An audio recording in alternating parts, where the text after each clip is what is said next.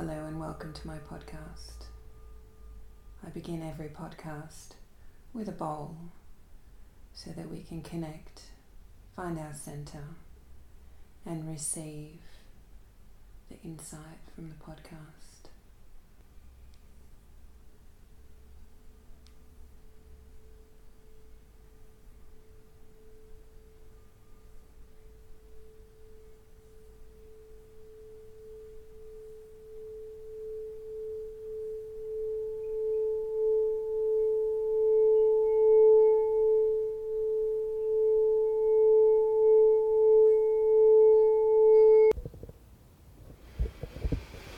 In this podcast, I wanted to talk about um, self worth issues. It's such an interesting topic because, from what I recall, when I was younger, I didn't. I didn't have, well, I didn't think I had self worth issues, but I actually did. I was, I felt like a, a beautiful girl, and I had lots of confirmations that I was beautiful, but it, it just didn't it didn't hit the spot with me. I still judged myself a lot and I still compared myself a lot. And I probably have compared myself and lived by other people's opinions for majority of my life. What my mom thought, what my dad thought, what my brothers thought, what my friends thought, what my strangers strangers thought. And I lived by that, and the cruelest person to me has been me. And I look back at photos when I was young, and I'm sure a lot of you can relate to this. And I think, oh my God, what was I talking about? I think I'd been giving myself a hard time for most of my life about not being good enough or not being worthy enough. And I'm a great believer that you can't force things you can't force awareness to happen. Awareness just happens when it happens. And then when it does, it's like a magical shift. And then all of a sudden you just get it. And it's like nothing will trip you up in the future. And that awareness has come recently for me, where I've realized that I'd been living my life on what other people thought of me or what I thought that they thought of me. And it was like certain people's approval of me or not of me colored how I would show up in the world. And it was like my mum and dad think of me in a certain way, but I only ever hear it from my lens anyway. And then my clients and my students see me in a certain way, and then my partner sees me in a certain way, and my each of my children see me in in a way. And then a student may not like the way you teach. And so then all of a sudden their wrath or their projection sees me in a certain way. And then I kind of pull back. And all this time, my tissue is ebbing and flowing, and I'm discovering who I am or who I'm not. And it's like the fierce criticism makes me pull back even further and shy away. And and it kind of highlights things that I may have thought about myself in the past. And I came to this strong resolution around opinions and worth. And so I wrote something. I wrote something on Facebook because I discovered something about myself. I've started painting probably about three years ago. I started to sketch. And then as I was sketching, I was using pencil on paper and I was doing small sketches. And I did about 50 of them. And then I had to go through the stage of adding colour. And so there was this big agony over adding colour. How could I mix colours with colours and what shapes would I use? And then I'd have to go to a paintbrush and then I'd have to choose what paint I was using and how does that paint work on the the canvas and are they going to have a good relationship together or when I actually finish the painting, how's it going to go? How's it going to look? And so it takes time, and there's this whole process of actually doing a piece of art. So over the last four years, I've probably painted around 15 big paintings now, and they've all I've kind of let myself be free with them. I've let my hand be free, and then I've been disciplined, and then I've been more controlled, and then I've gone a little bit crazy with it, and then I've added splashes of colors, and I've used different textures. And all the time, I think it's about the work of art, but it's actually about me. And so I wrote this thing, and it says, What is a work of art? It is a work that has evolved over time. Well, that's me, I'm nearly 48. It is a work that has feelings, and I have feelings about everything. They're not just good feelings, they're bad feelings, they're all the feelings. It has movement. So I have movement and then I have stillness. And I have fast movement and I have slow movement. And I have movement when I'm angry and I have movement when I'm in pleasure. And I have no movement when I'm angry and no movement when I'm scared and it has consideration, has thought and care, and how's that going to work together, and how am I going to work together, and it has pause and patience and things I like about it, and then things that I don't like about it. And then there's this element of trust. And as I trust, I start to love. And then I feel the painting open just as I see myself open. And then I understand the passion of the colors that mix. And then the painting gives feeling. And then I go on to say, it is something that has taken someone's time to create. So it's taken a long time to create the art. But it's taken a long time to create me 47 years. I always thought that I could not afford a work of art. So if I think of comparisons, I always thought that I couldn't afford to be that gorgeous girl in the French Riviera with style and the way she'd swing her hips and the the jewelry and the colors and the hair and the man and the car and that whole feeling. I didn't think I could afford that.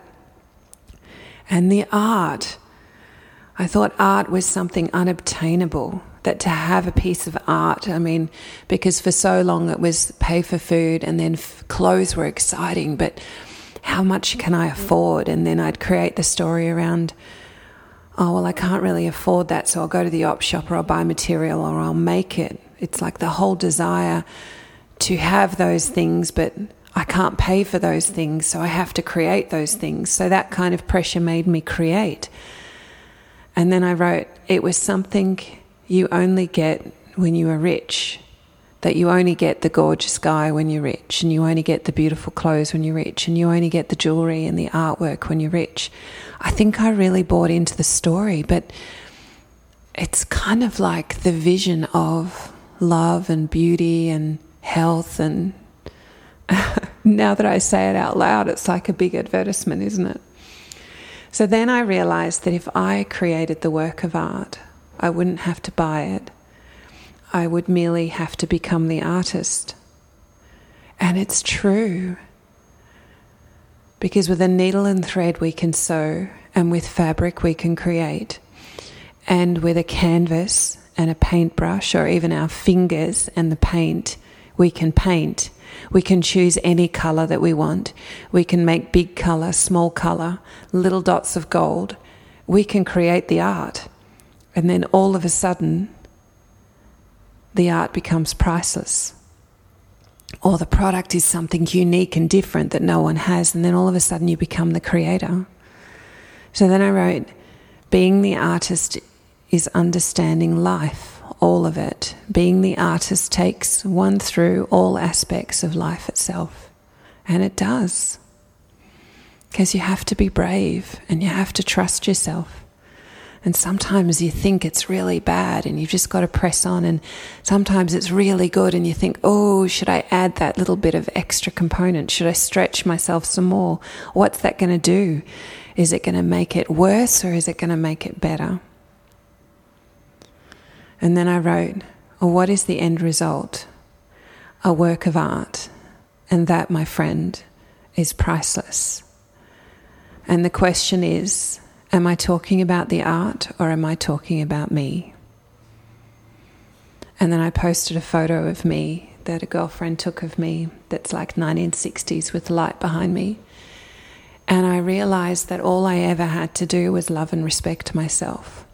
All I had to do was make every little cell and every component of the cell and every atom, atom in my body worth something. I had to make it gold. I had to love my angry. I had to love my jealous. I had to love my anxiety. I had to love my nervous. I had to love my rage. I had to love my passion. I had to love my vulnerability and my sadness. I had to let go of judgment. I had to let go of caring about what others thought if I expressed myself. I had to say no when I needed to say no, and I had to create a boundary when I needed to.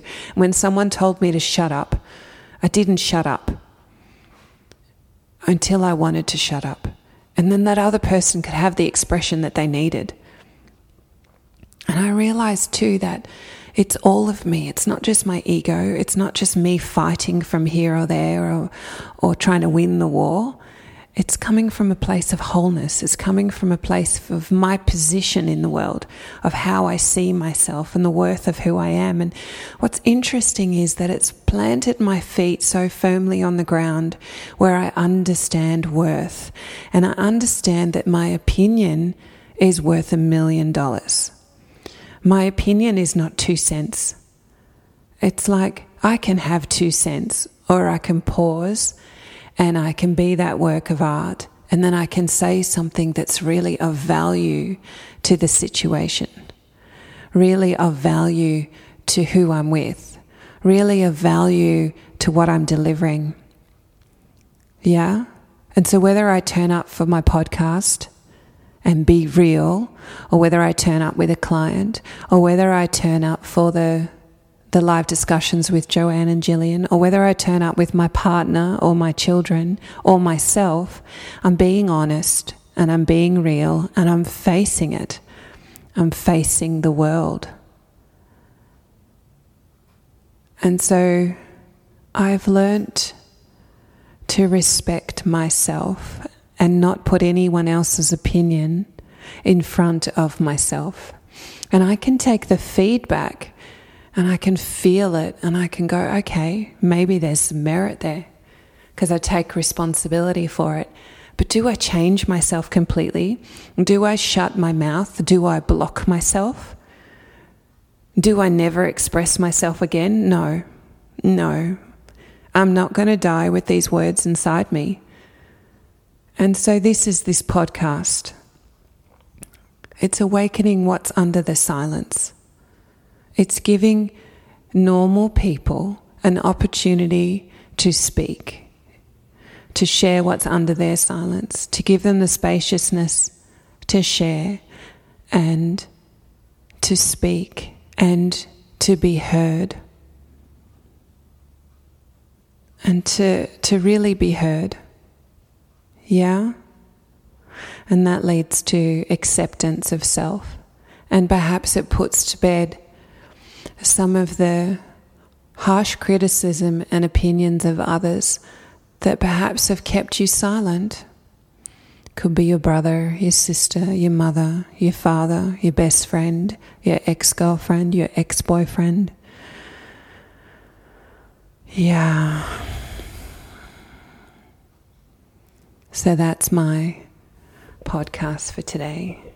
So I'm going to read that to you again without my little Anecdotes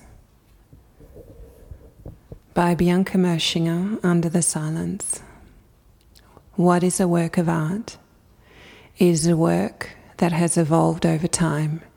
It is a work that has feelings, movement, consideration, pause, patience, likes, dislikes, trust, love, opening, passion, feeling it is something that has taken someone's time to create. I always thought I could not afford a work of art. Art was something unobtainable. It was something you only get when you are rich. I then realized if I created the work of art, I wouldn't have to buy it. I would merely have to become the artist. Being the artist is understanding life, all of it Being the artist takes one through all aspects of life itself. What is the end result? A work of art. And that, my friend, is priceless. The question is Am I talking about the art or am I talking about me? Thank you for listening. Until then, bye for now.